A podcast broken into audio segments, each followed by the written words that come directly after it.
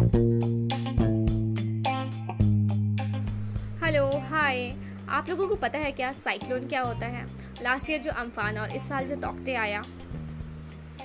Cyclone ocean के ऊपर में वो हवा का ढेर होता है, जो काफ़ी रफ्तार में गोल गोल घूमता है और जब वो ट्रैवल करता है, उसके बीच जो कुछ भी आता है, वो तबाह कर देता है।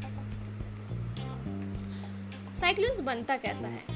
ओशंस के ऊपर में जो हवा होता है, वो सनरेज की वजह से गर्म हो जाता है और वो ऊपर चला जाता है और उस वजह से वहाँ पे लो प्रेशर हो जाता है यानी हवा का प्रेशर वहाँ कम हो जाता है उस वक्त उसके चारों ओर के जो हवा होते हैं, वो वहाँ आ जाते हैं और वो काफ़ी ज़ोरों से घूमता है और इसके वजह से काफ़ी विनाश होता है और बारिश भी होती है इसे ही हम साइक्लोन कहते हैं So, this is Neha. I hope you guys have enjoyed this and hope you have learned something.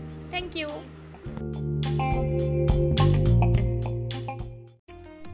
लोग कहते हैं, क्या ही रखा है इस प्यार में इजहार में, इकरार में, पर कुछ तो है इस प्यार में।